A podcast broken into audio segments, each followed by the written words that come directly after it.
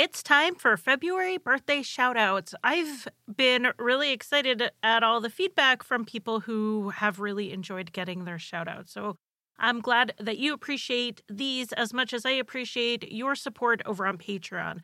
I want to send a very happy birthday to Catherine, Sherry, Danny, Edie, Greg, Jen, Jenny, Jennifer, Karen, Katie B, Katie M, Laura, Marissa, Marty, Megan, Sharon, and Susanna. Thank you so much for your support, and I really hope you have an amazing birthday, birth month. You know me. We celebrate all month long. So have a piece of cake for me and happy birthday.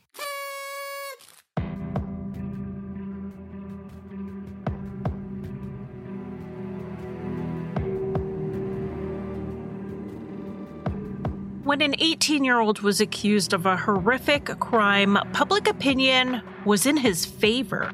By mortgaging their homes, the people of Litchfield County, Connecticut helped pay for his defense.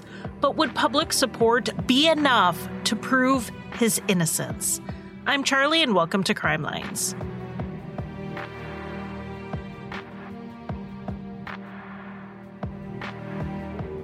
Welcome to Crime Lines. This case was suggested by Sherry, so thank you so much for sending it in. One more suggestion knocked off the list, only 287 left to go. But before we jump into this episode, I do want to announce that one of my friends, Tawny Platis, the host of the Death is Hilarious podcast, is an amazing audiobook narrator, and she just voiced a new book that is out now. This is hashtag not an ad. But if you do like books like Sharp Objects or Big Little Lies, which are two that I loved, this is an award winning book by Natalie Simons called Lies in Bone.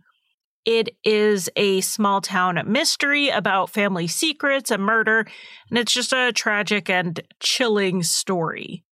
I'm going to leave the link to the book on Audible in the show notes in case you are interested in listening to Lies and Bone and hearing Tawny's amazing narration skills. I just adore Tawny and I wanted to shout this out because I am big sister style proud of everything she has accomplished. So let's get into today's episode. This case took place in my home state of Connecticut and it happened in the Canaan area. This is the northwest corner near the borders of Massachusetts and New York. All of my sources are linked in my show notes, but I do want to mention a couple at the top. There are two books on this case. One is Guilty Until Proven Innocent by Donald S. Connery, and the other is Death in Canaan by Joan Barthel. I also want to mention the Hartford Courant, which had a number of journalists covering this case in detail over the decades since it first happened. This case starts with Barbara Gibbons. She was born in November 1921 in Berlin, Germany. She did have a bit of a journey to end up in Connecticut. Her father was in the import export business, which I somehow had in my head as something that scammers say to explain why they have money with no obvious business. But it is an actual legitimate job. It's just basically facilitating the purchase of international goods to be sold domestically, and then you buy things domestically to sell them overseas. When Barbara was little, her family first moved to England, but her father's business went under and they ended up moving to New York City. Her father found enough success that they lived in New York while also having a cottage home in Falls Village, Connecticut. After finishing high school, Barbara spent two years at New York University in their pre med program before she dropped out for financial reasons. Barbara got a job at an insurance company in New York City and seemed to live a fairly typical single working woman life. Then, in 1955, at the age of 33, she gave birth to a son. Barbara did not have a serious boyfriend at the time, and she never told anyone who the father was, not even her child. She named him Peter Reilly, and this is something else she never fully explained, at least to other people's satisfaction. Why the last name Reilly rather than giving him her last name? Maybe she just liked how it sounded. Barbara was unconventional in a number of ways, which is something that will come up again in this episode. When Peter was still little, Barbara left New York and moved in with her parents in their Connecticut cottage. She found work at another insurance company nearby.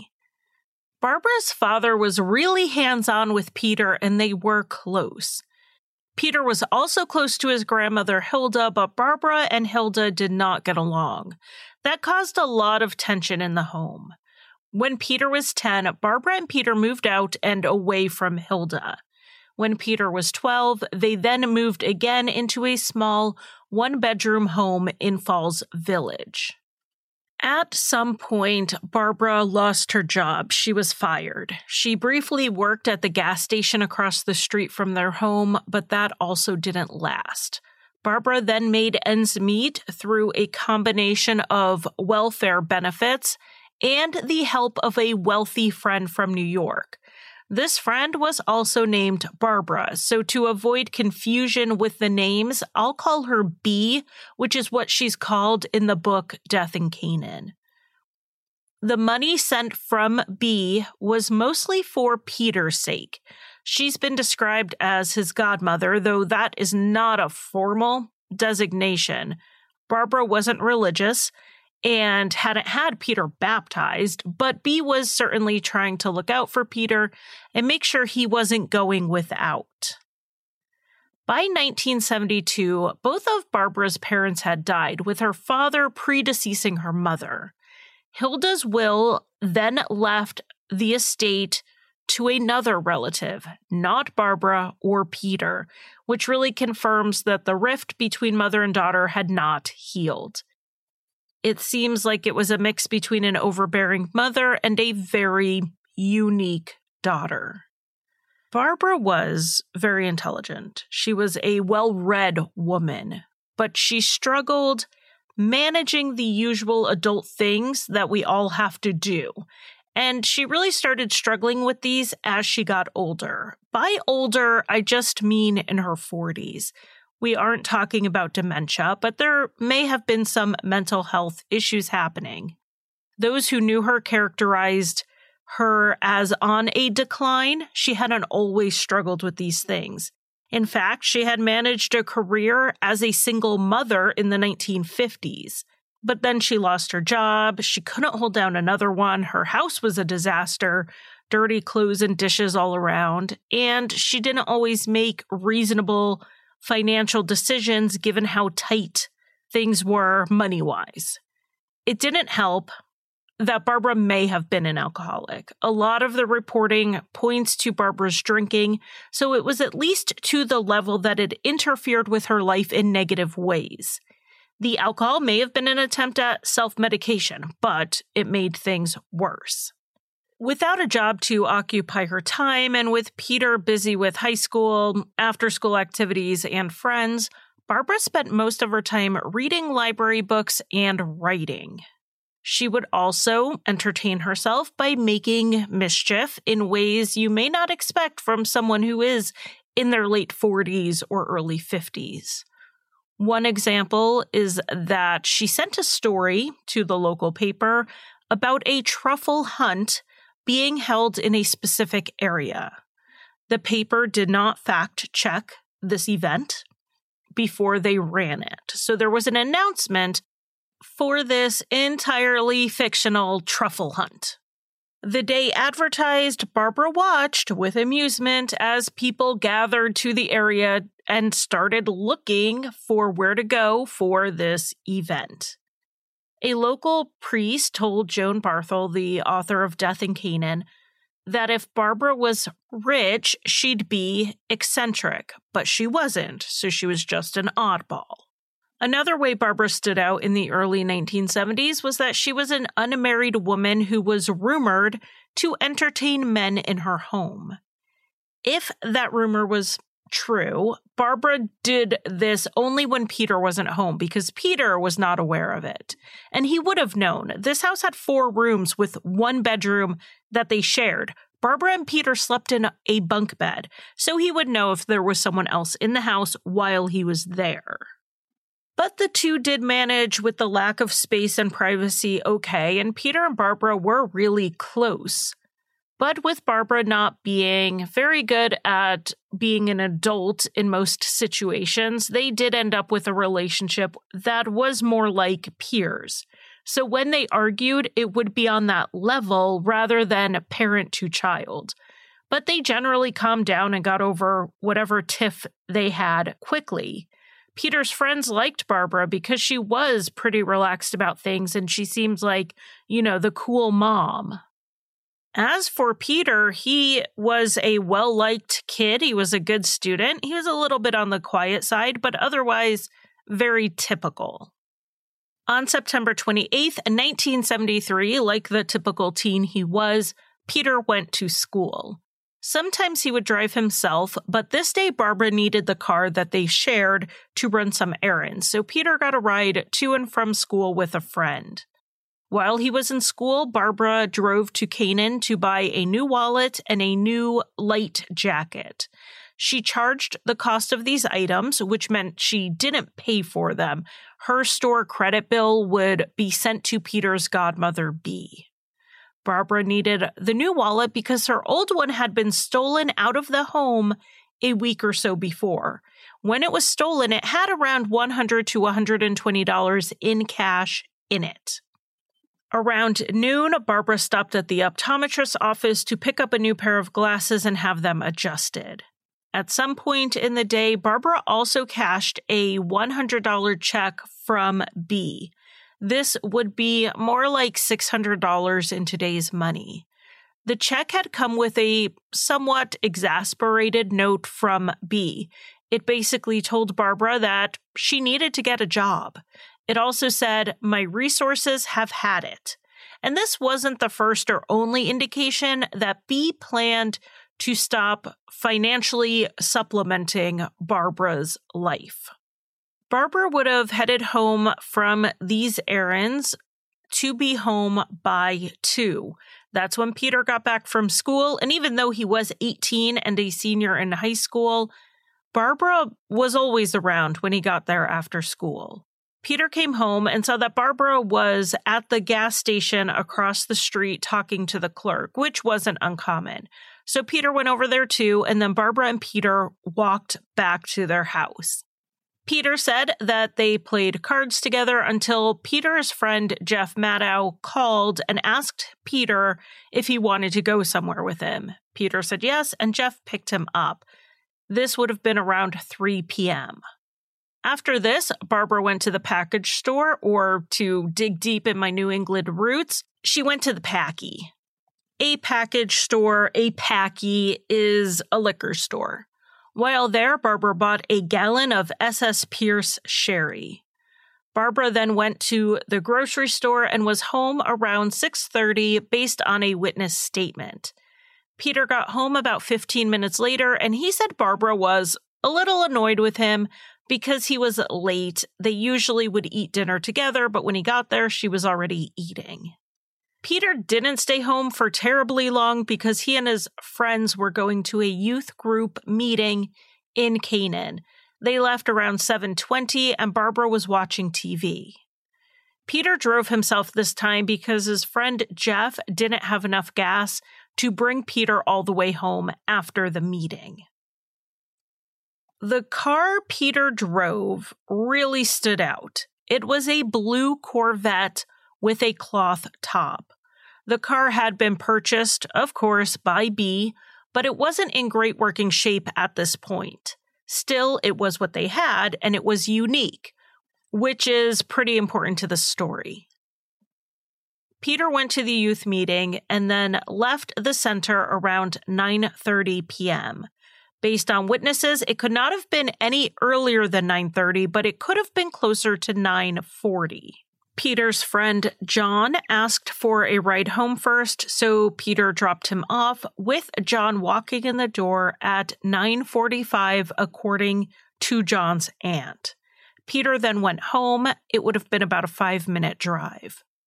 Peter said he pulled in front of the house around 9:50 and he had to first fix the headlight. Like I said, this car had some mechanical issues, and this was apparently a common one with the car. So after he fixed the headlight, he walked in the front door and called out to his mom. She didn't answer, so he looked in the bedroom, expecting to see her in bed already, but she wasn't there. That's when he looked to the floor and saw Barbara lying in a pool of blood. She was partially nude, and he could hear her struggling to breathe. Peter ran to the phone to call for help. This was before 911, so he first called his friend Jeff's family. And this made sense since Jeff's father ran an ambulance. He told them that Barbara was hurt and needed help. They said they were on their way and for Peter to call a doctor. Peter called information to get the number for their family doctor, Dr. Carl Borneman. But when Peter called Dr. Borneman, he was told the doctor wasn't there and he should call the Sharon Hospital. So Peter hung up and he called information again, got the number to the hospital, and called there. The attendant on the phone asked if Barbara was breathing, and Peter said that she had either stopped or almost stopped breathing by that point. He was asked if he did or if he could do CPR, and he said he didn't know how. He also said he had already contacted an ambulance, so the nurse said she would call the police for him. She then called the state police. It was at 10:02 p.m. that the first state trooper arrived at the house. When he got there, Peter was outside. He had moved his car to make way for the ambulance and he had put his hazard lights on so they would know where to stop in the dark. The trooper went inside and checked Barbara for a pulse. He didn't find one. 51 year old Barbara Gibbons was dead. When more investigators got to the small cottage to process the scene, they found it difficult due to the general state of the house. There were dirty clothes and dirty dishes, pots, pans, and just general clutter and dirt all around. And Peter and his friend Jeff had, thinking they were helping, started moving things out of the way to allow for a gurney to get in.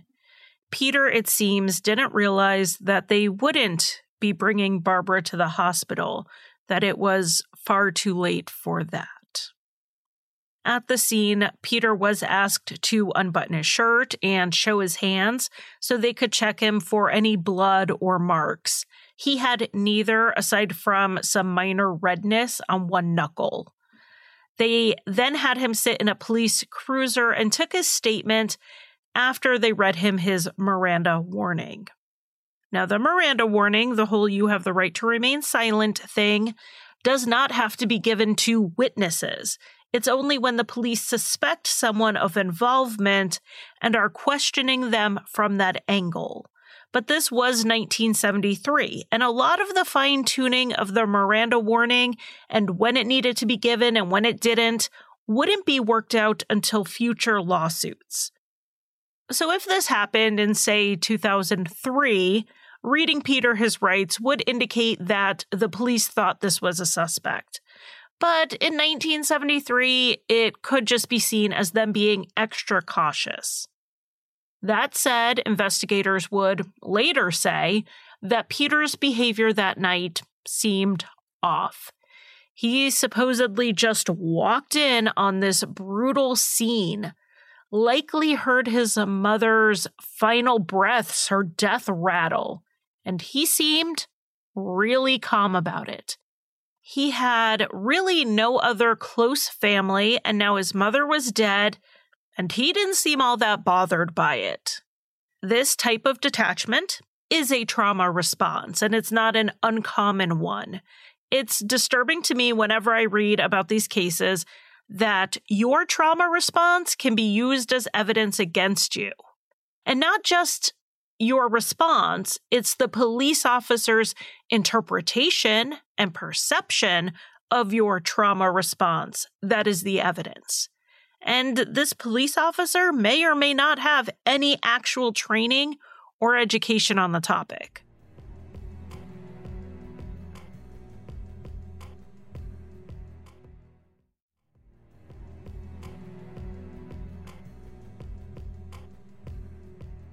So Peter calmly sat in that police cruiser and gave his account of what happened and the timeline, which is basically what we've already gone over. He also told the police that he didn't know who would have murdered his mother or wanted to. Peter was then taken to the station for more questioning, and in the meantime, the house was searched. The police found the back door to the house was open, which Peter said was uncommon. They usually left it closed and locked. To get to that door, you had to go through the bedroom, so it's not like you would use it for guests. They found a fingerprint by that back door that could not be matched to Peter. There was also a bloody footprint on the bedroom floor carpet, and Peter's shoes did not have blood on them. Missing from the house were a few things. One was a ring Barbara wore all the time. It had three small diamonds, and it was a gift from a family member. Also gone was the brand new wallet that Barbara bought that day, and whatever cash was left from the check that B had sent. So it could have been as much as $100.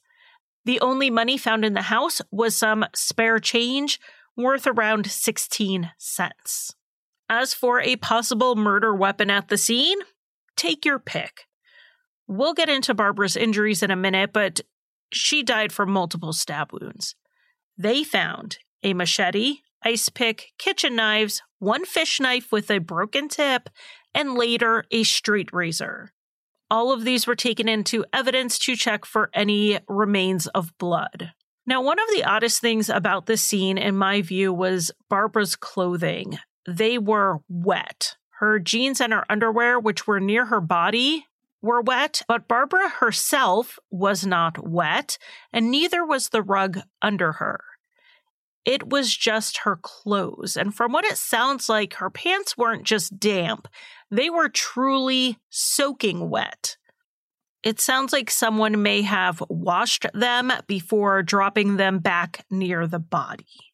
So let's get into the state Barbara was found in. This assault was brutal. There were a number of injuries noted on the autopsy.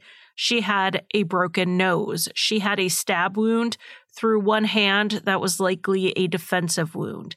She had multiple stab wounds to her lower back. She had a gash to her abdomen. She had broken ribs, and both femurs were broken. There were signs of sexual assault with an object. And finally, her throat had been cut to where it's been described as a near decapitation. Barbara died from blood loss and asphyxiation due to the aspiration of blood. Something else peculiar showed on the autopsy. Barbara's legs had been broken, according to the medical examiner, after death.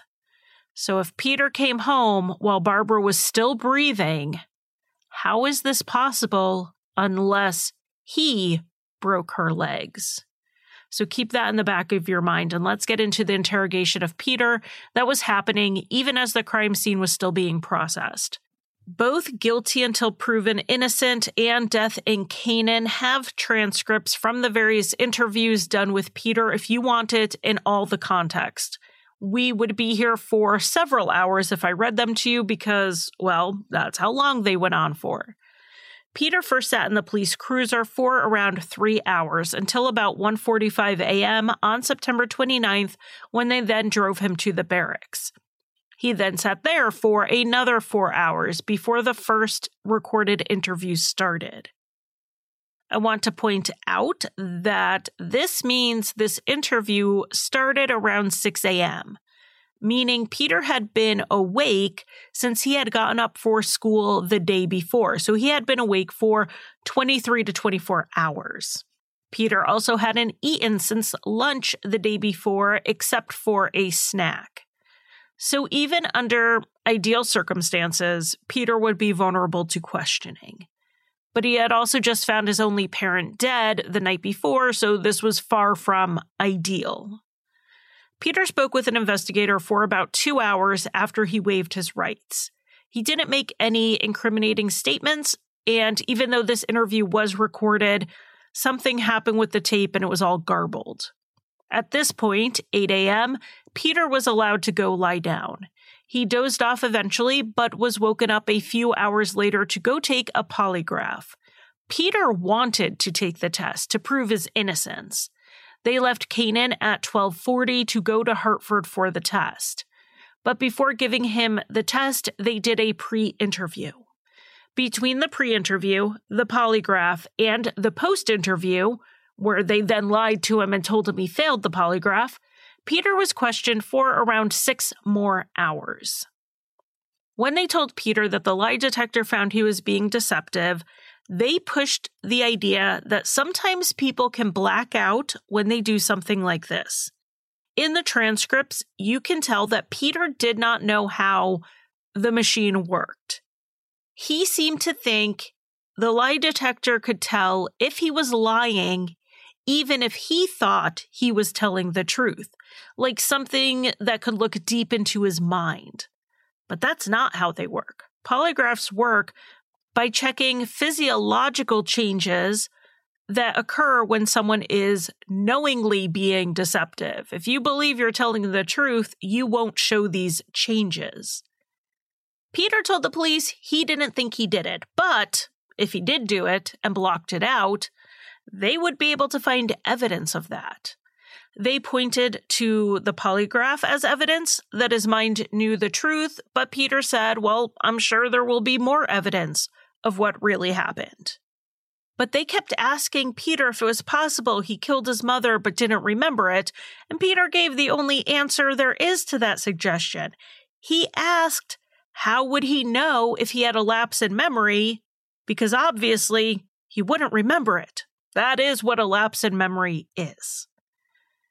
It's interesting to read this transcript and see that Peter was really probably the most intelligent person in the room during all of this. And I don't mean that to say he was trying to outsmart the police, just that he was smart enough that he saw the holes in the logic of what they were saying. But the issue is that Peter was also naive and he was young. He believed the police had the best intentions, his best intentions you can read in the transcripts that he trusted the police and thought they were trying to help him figure out what happened. He thought they were on his side. We know that once they read your Miranda warning, the police are not on your side. But this was an 18 year old. He was still in high school. He had dreams of being a state trooper himself, being one of the good guys. He just didn't know or appreciate the adversarial position he was in. The police, of course, did not actually think Peter had blacked out killing his mother. They believed he killed Barbara and that he knew he killed her. They were just trying to get him a step closer to a confession that wasn't a full confession. Not, did you do it, but is it possible you could have done it. They then took it another step and offered a lesser offense to confess to. Maybe this was an accident that escalated. Maybe Barbara had come at him first or started the fight. This approach of taking little steps towards a confession is common in interrogations that are designed to elicit a confession. And the more the police suggested possible scenarios to Peter, the more he started questioning himself. He even asked if he could see a psychiatrist to try to help him remember what happened because he was getting confused. He then started proposing scenarios of his own as to what could have happened. And he came up with some kind of confession that was largely a construction of the ideas the police had fed him in spite of all these different scenarios that were proposed in the interviews, Peter's written confession was actually rather short. The only part that deviated from his original statements and timeline was the actual murder part. He said he went into the house that night and thought Barbara was in the bed, but then somehow she was on the floor and he remembered slashing at her with the straight razor that he used for balsa wood carving. Then he said he remembered jumping on her legs. Then he picked back up with the same story about who he called for help and what happened there. And with this confession, Peter Reilly was charged with murder. Though his confession was so short and only mentions two of the injuries Barbara sustained the slashed throat and the broken legs we do still have some contradictions with the evidence. For one thing, he jumped on his mother's bloody legs without getting any of the blood on him. He also cut her throat without any blood getting on him. And they had multiple witnesses who said the clothes Peter was in when his mother was found dead were the same ones he wore to the youth center. So he didn't change, or if he did, he changed into nearly identical clothing, and somehow got rid of the bloody clothes so well that a full search of the area couldn't find them. Peter also said he had used the razor in the attack, but the razor tested negative for blood. Only one knife in the house tested positive for human blood, and it was found near the kitchen. Without DNA, it wasn't possible to say whether this was definitely Barbara's blood or not. But even with the technology at the time with blood typing, they couldn't say it was possibly Barbara's blood because there wasn't enough blood on it to test. And then, of course, we have evidence that someone else was at the scene that night. We have a fingerprint, a shoe print, and the open back door. The timeline here should also have given the investigators some pause. In a span of 8 to 13 minutes, Peter parked the car, killed his mother in a way that inflicted multiple injuries, cleaned up, and made five phone calls. This timeline became a major issue going forward, so you're going to get tired of me talking about it by the end of this episode, guaranteed. Going into trial, the state tried really hard to stretch this timeline out to the maximum possible window, which they said was closer to 20 minutes. Prior to trial, Peter did recant his confession. He actually recanted it very soon after giving it. And when the citizens of Litchfield County found out that Peter had been arrested and that he said he falsely confessed, they jumped into action. I don't know that we've ever covered a case like this before. The public believed Peter was innocent and they began fundraising for his bail and for his legal defense.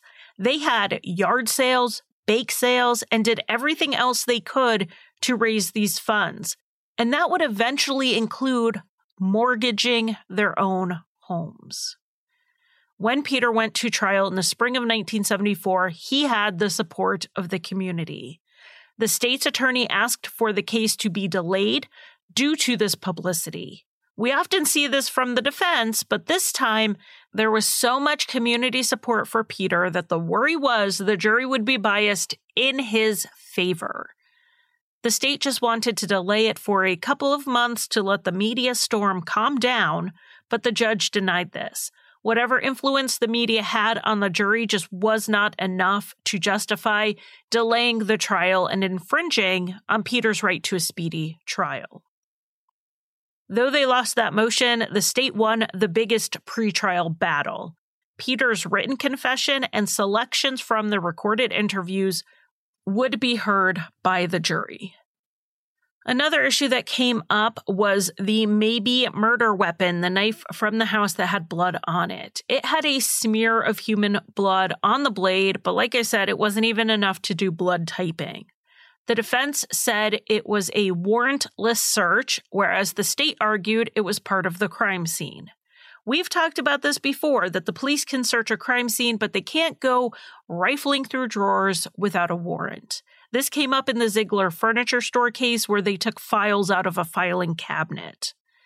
This knife was in a bit of a gray zone. It wasn't out in the open, it wasn't laying near the body, it was in a pouch near the kitchen. However, the handle was sticking out, and the handle was in plain view. So, was that visible enough to not need a warrant? When the state first brought the knife up during the trial, the defense objected and the state dropped it before the judge could rule. But then they brought it up again later, and the judge at this point did rule that it was admissible.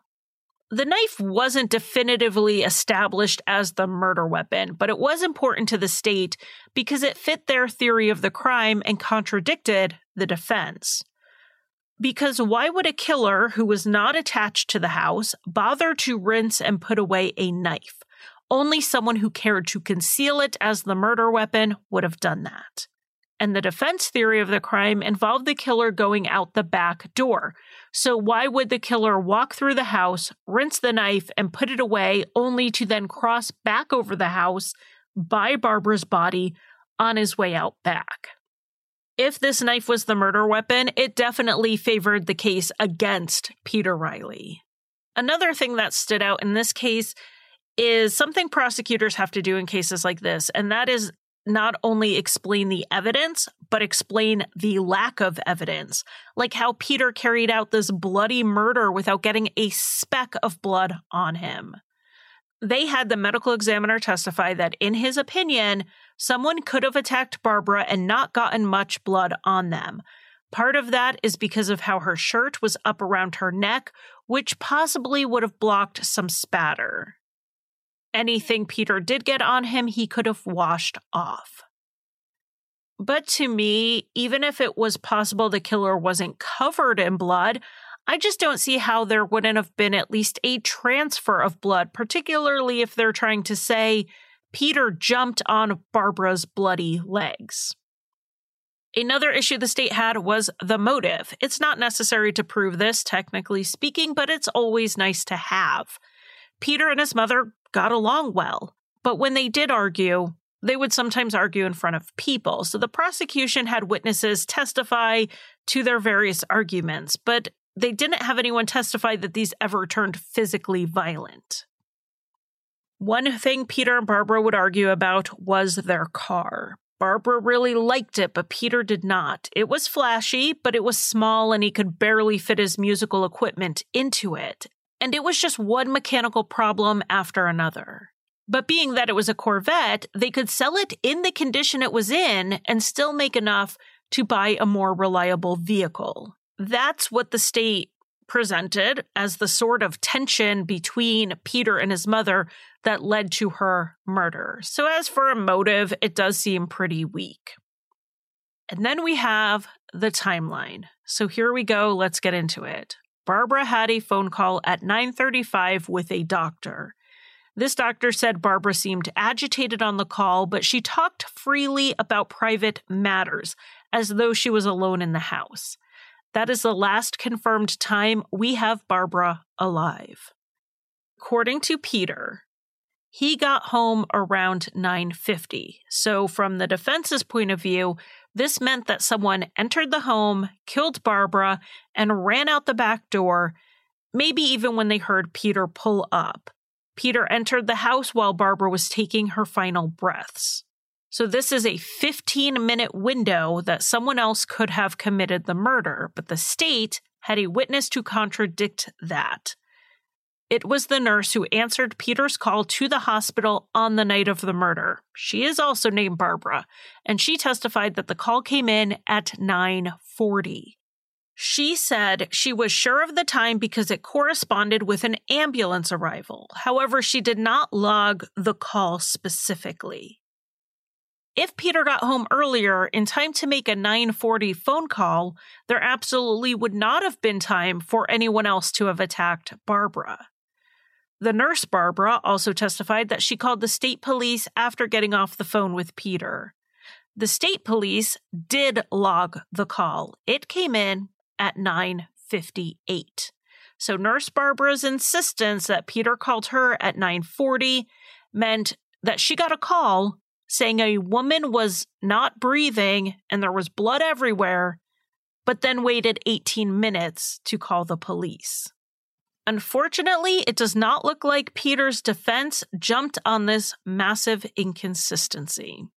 I think it's much more likely that the nurse was misremembering the time or confused it with a different call that came in. But the state did use this to show that their timeline gave Peter way more time to commit the crime and to clean up than the defense's timeline. But let's say Peter was home and attacking his mom by 940. Why did he call for help then? Surely he couldn't have expected the hospital to wait 18 minutes to call the police. He wouldn't have known he had 20 minutes before help arrived. The phone call coming in at 940 contradicts the state's case, but apparently they needed this to try to expand his window of opportunity. The timeline was the biggest issue for the state, and they took some leaps in logic to try to get it to fit. Because otherwise, they just had Peter's wishy washy confession. There was some forensic evidence presented, but that could go either way. There were six hairs found in Barbara's closed hand. Two were similar to Peter's, one was similar to Barbara, one was excluded from being from either of them, and then there were two more that couldn't be ruled out or matched. Even if hair analysis was 100%, which we know it's not, but let's say it was, the two hairs similar to Peter's hair had no bulb attached, so they weren't yanked out.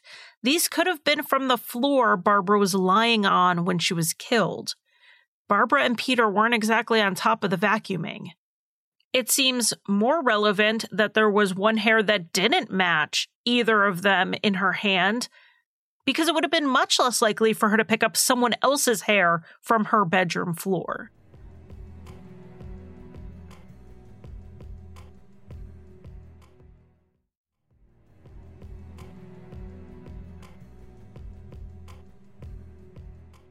The defense case was that, surprise, the timeline didn't fit, and that Peter's confession was the product of a young, tired, and confused kid who just experienced trauma.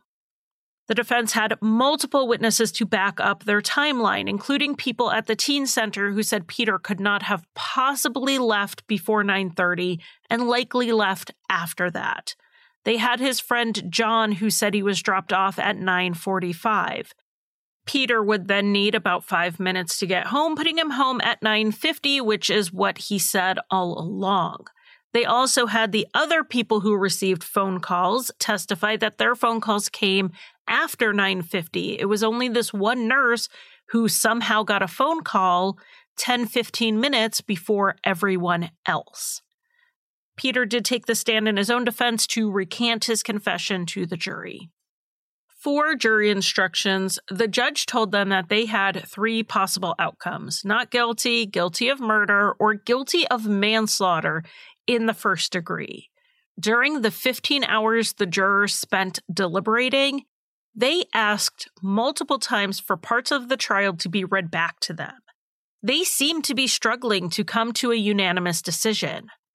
The judge urged them to keep deliberating and advised them to make their own decisions, but to also consider how the majority is voting as they tried to decide. When they came back with a verdict, I hate to say this, but it sounds like a compromise verdict. They found 19 year old Peter Reilly guilty of first degree manslaughter. In Connecticut, first degree manslaughter can occur in one of three ways. The first is that there was intent to cause injury and that injury led to death. But you don't cut someone's throat with the intent to injure and not kill, so that doesn't fit. The second way is through reckless conduct, showing extreme indifference to human life. Also, not in line with what possibly happened here. It's not like Peter was swinging a blade around and accidentally killed his mother. The third option was that this was murder, however, under extreme emotional disturbance. But there was no evidence presented to show this was the case. And that's why I think those who were wavering on the verdict and didn't want to send a 19 year old away for the rest of his life decided to compromise on murder. That is my non professional opinion. Peter was then given a sentence of 6 to 16 years, though he was allowed to bond out pending his appeal. That's something we don't see happening as much today, especially in a case of a violent crime like this, but this isn't the first case I've seen in the 70s and 80s that did allow this. Peter's case had gotten the attention of some pretty famous people in the area after many came to believe he was wrongfully convicted. One of these people was playwright Arthur Miller, who lived in Roxbury, Connecticut. My international listeners may not know much about Miller, but his plays The Crucible and Death of a Salesman were on most required reading lists in American schools. He was also married to Marilyn Monroe for five years. These people with money and connections saw what they thought was a teenager being railroaded, and they contributed to the bail costs and also the cost of a new appellate attorney and a defense investigator. Peter lived with his friend Jeff's parents and was even allowed to go back to school to work towards graduating. That's how strongly Falls Village, Canaan, and most of Litchfield County believed in Peter Reilly's innocence. Even after being found guilty of a horrific murder, they had him back at school without issue. Another thing a literary giant like Arthur Miller could provide was media attention. Working with the New York Times, two articles were published in December 1975 that pointed towards the evidence of innocence, which was primarily, again, the timeline. The appeal ended up having three grounds. One was that the state failed to provide exculpatory material at the trial, and the two other were both newly discovered evidence. The materials failed to be turned over were statements made by witnesses and others the police spoke with. Peter's defense asked for these statements prior to trial. Some of what they asked for had to do with a family in town called the Parmelees. The state only sent them one statement, and it was from Judy Parmelee. They didn't send any others, even though they had them.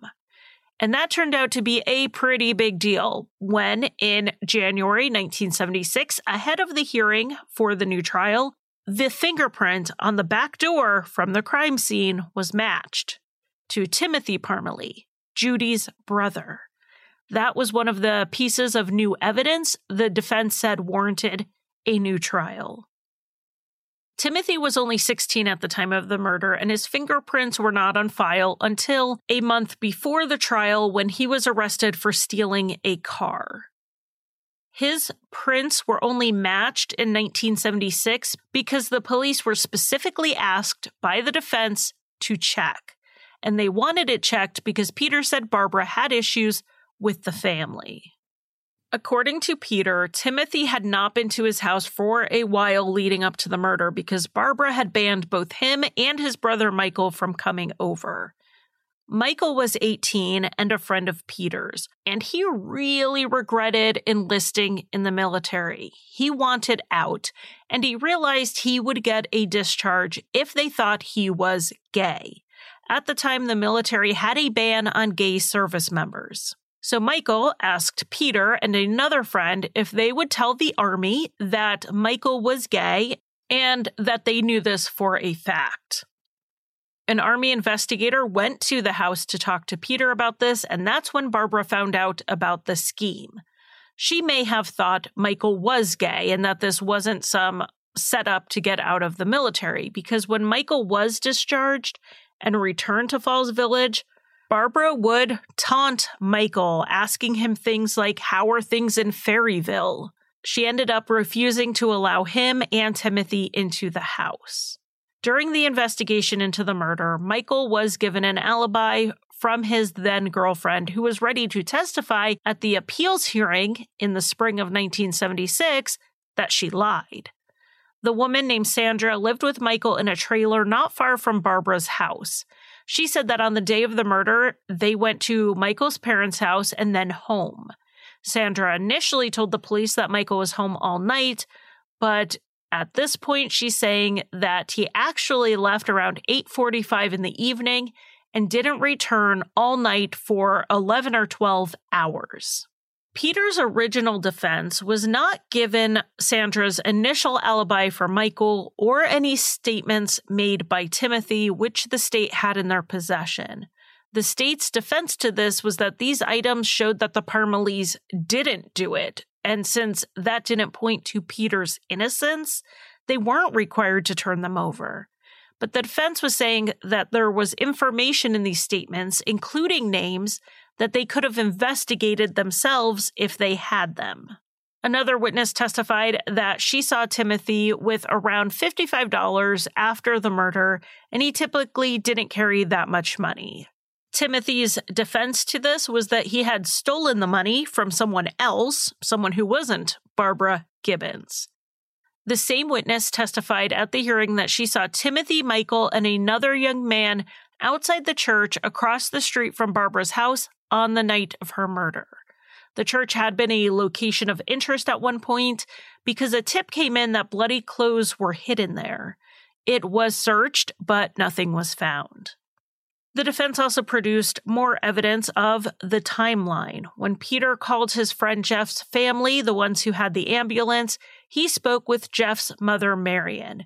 Marion said that the call came in during a certain scene of the movie Kelly's Heroes, which was airing on the network CBS. This was provided at the initial trial with an estimated time that it would have occurred. However, now they had a producer at CBS who could pinpoint the exact time that scene had broadcast, and that was 9:50 p.m.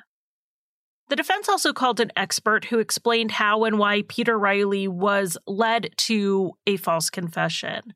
The defense said this was new evidence they couldn't have had access to prior to the original trial because the assessments given to Peter were newly developed. The state had the chance to rebut the defense's case, of course. They had Timothy and Michael both testify they didn't have anything to do with the murder. Timothy said he was at his friend's house and then he went home around 9:30. He said he went right to bed and didn't wake up until 1 a.m. when a state trooper showed up at the house during the canvass of the neighborhood looking for witnesses. Timothy had also testified that he had been in the house a week or two before the murder, even though Barbara hadn't wanted him over. The state also undermined Sandra's credibility with other witnesses who called her a liar, basically. And then they had someone else who lived in that same small trailer say that Michael was there at 7 a.m. coming out of a bedroom. So he couldn't have been out until 8 a.m., like Sandra had said. This certainly wasn't a slam dunk case against the Parmelee brothers, and I want to be clear on that. But the defense didn't need it to be. They just had to show that if the jury had this information, they may have come to a different verdict. They may have found that the Parmelee brothers were reasonable alternative suspects. Or they may have discounted Peter's confession if they knew why he was susceptible to a false confession. The judge ruled in March 1976 that the fingerprint evidence, the evidence of the timeline, and the expert testimony were all enough to warrant a new trial. But he went a step further and said Peter had suffered a grave injustice at the initial trial.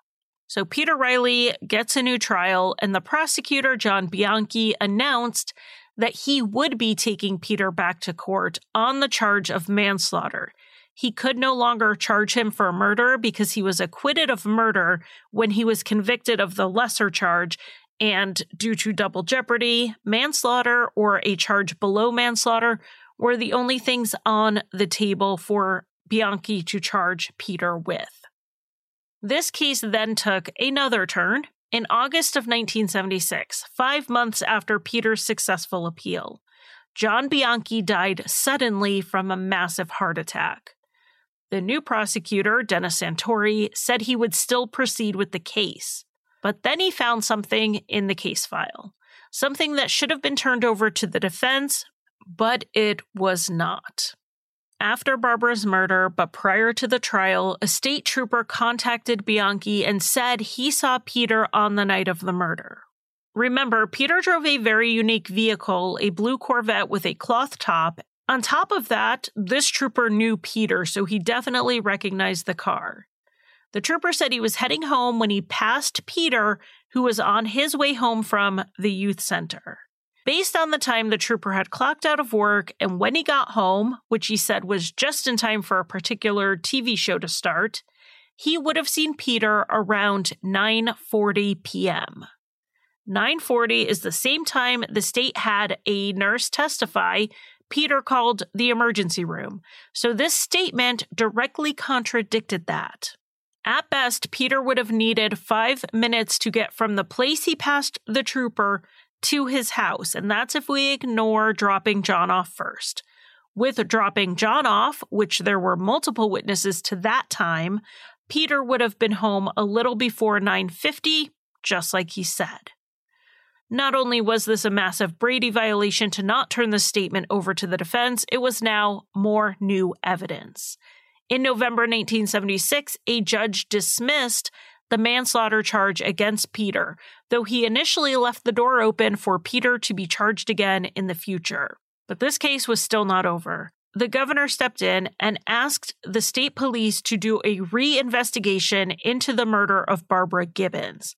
At the same time, a one man grand jury investigation began, but this was looking at the entirety of the case, including the state's actions in how they investigated and tried Peter. In Connecticut at the time, there were two types of grand juries. They had what we usually think of when we think of a grand jury a panel of jurors who hear evidence and vote whether to indict people or not. They only used those for capital cases. But the state also had these one person investigative grand juries, usually run by a judge, that had the power that other investigators didn't have, like the ability to subpoena people. This was designed to be fact finding. These one man grand juries were restricted only for times when there was just no other way to get the information being sought. And since they were looking into the police and state attorney's office, I would say that's a pretty good idea to do it this way. So we have parallel investigations here, and the grand jury report was released in June 1997, and the reinvestigation report was released in October of the same year. The grand jury report said that there was not enough evidence to bring anyone to trial, whether Peter Reilly or anyone else. Further, it condemned the mistakes made in the case by investigators and called some of it misconduct, but didn't recommend charges. The judge found that the state police did not pay enough attention to details while investigating, and that they refused to budge on their view that Peter did it even when they were faced with contrary evidence.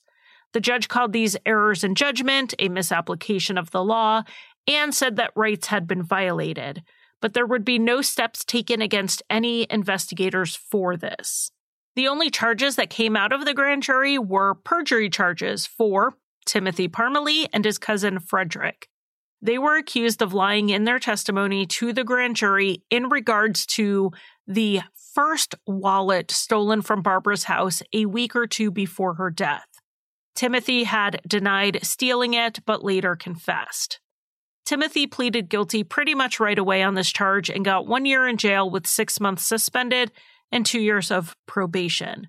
Frederick said he was the victim of circumstance. He didn't want to get wrapped up in a murder investigation, and Timothy had given him $20 to just keep quiet about the theft.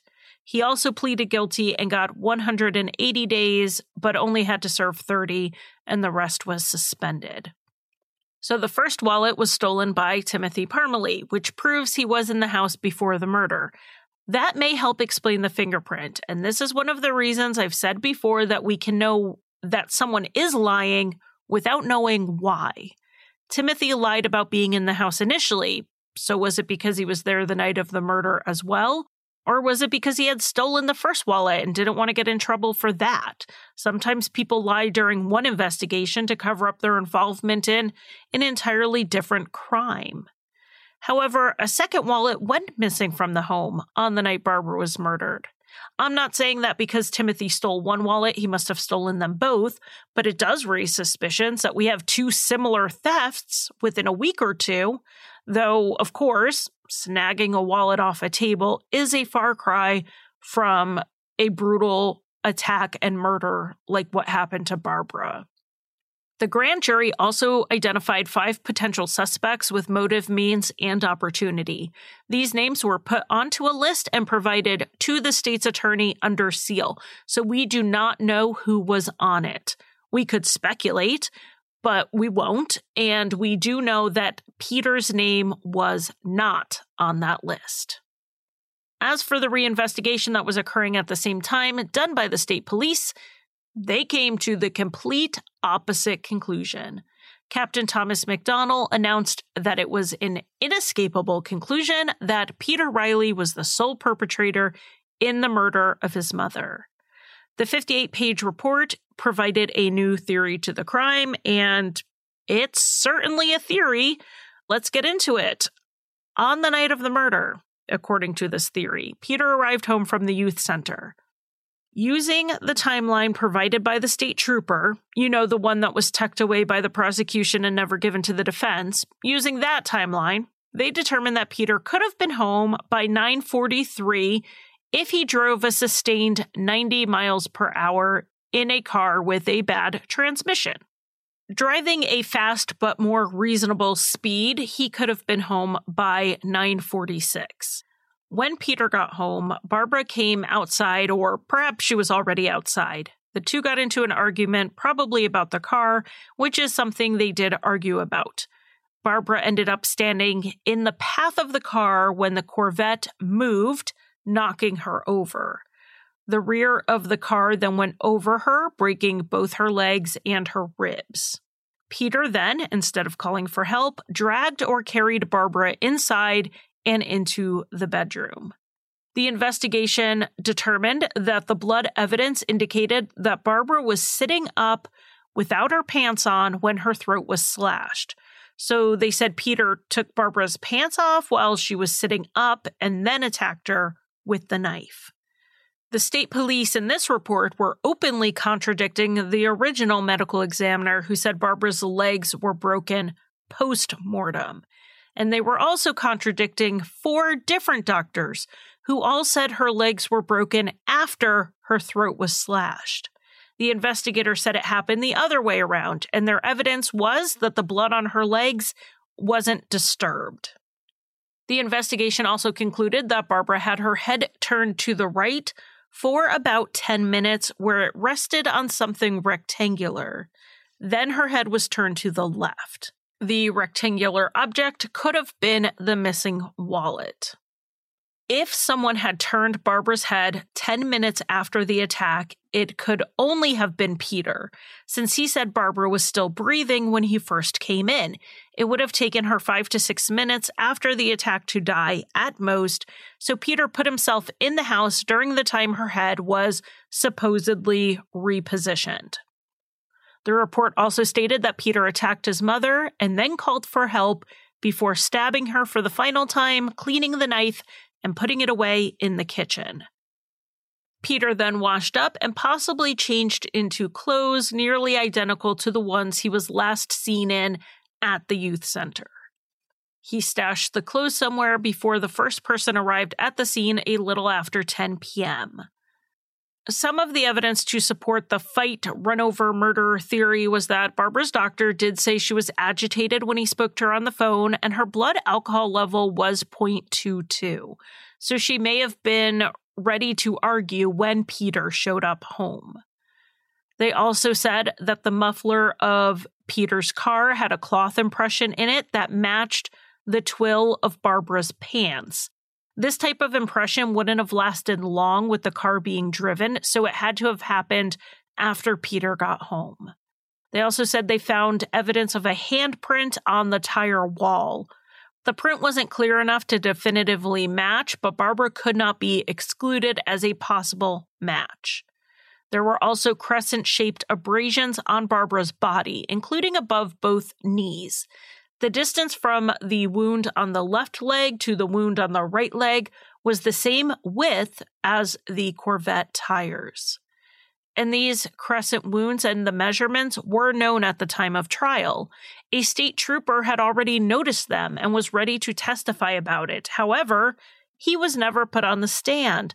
The prosecution was not pursuing the car ran her over theory and a big part of that was because it contradicted the medical examiner's testimony that her legs were broken post mortem. And this is one of those things about this reinvestigation that caught my attention was that there was not a lot of new information discovered. The majority of it they had at the time of the trial. This was just a different way to interpret the information and put it together. But there were problems in this report. Not all of the information in it was entirely accurate. When this report, called the McDonald Report, was released, the state attorney Dennis Santori called it contrived and subjective. It was criticized for coming to a conclusion first that Peter did it and then making the evidence fit. The report had so little support from the state attorney's office and even the governor's office that it was withdrawn, citing inconsistencies with it. One of the biggest contradictions for me is that the police want to say that it was nearly impossible for someone to have killed Barbara in the 10 to 15 minutes from the call with her doctor until Peter walked in the door. Yet it was totally reasonable to believe that Peter did it in five minutes after getting home after driving 90 miles per hour and then proceeded to completely clean up all of the evidence that would implicate him while also making five consecutive phone calls. How can you rule one of those timelines improbable and the other one totally possible? It doesn't make sense. The final blow to the case against Peter Reilly came in November 1977 after the reinvestigation. A judge granted a motion that officially cleared Peter and prevented him from ever being prosecuted in the case. In spite of all the attention on this case over the years, no charges have been brought against anyone for the murder of Barbara Gibbons, even though, according to the judge conducting the grand jury, there were five possible suspects. Peter Reilly spoke out about wrongful convictions and the means police used to elicit confessions from vulnerable suspects. But for the most part, he has gone on to live a quiet life with the hope that one day his mother's murder will be solved. Hopefully, he and the others who cared for Barbara found their time somewhere in the last five decades to grieve and mourn because the first several years were taken up by Peter's legal battle to clear his name. As Mickey Madow said to Joan Barthel in her book Death in Canaan, when this happened, everyone said, Poor Peter. No one said, Poor Barbara. But after Peter Reilly was exonerated, the time to reflect and remember Barbara Gibbons finally came. Thank you for listening. You can find Crime Lines on Facebook, Twitter, Instagram, and occasionally TikTok. Crime Lines is on Patreon, where I offer early and ad-free episodes as well as bonus content. Visit patreon.com slash crimelines. If you want to buy me a coffee, the official drink of Crime Lines, you can give a one-time donation at basementfortproductions.com slash support. And if you need a palate cleanser after listening to heavier true crime shows, check out Rusty Hinges, an allegedly funny history, mystery, and true crime show that I co-created and write for.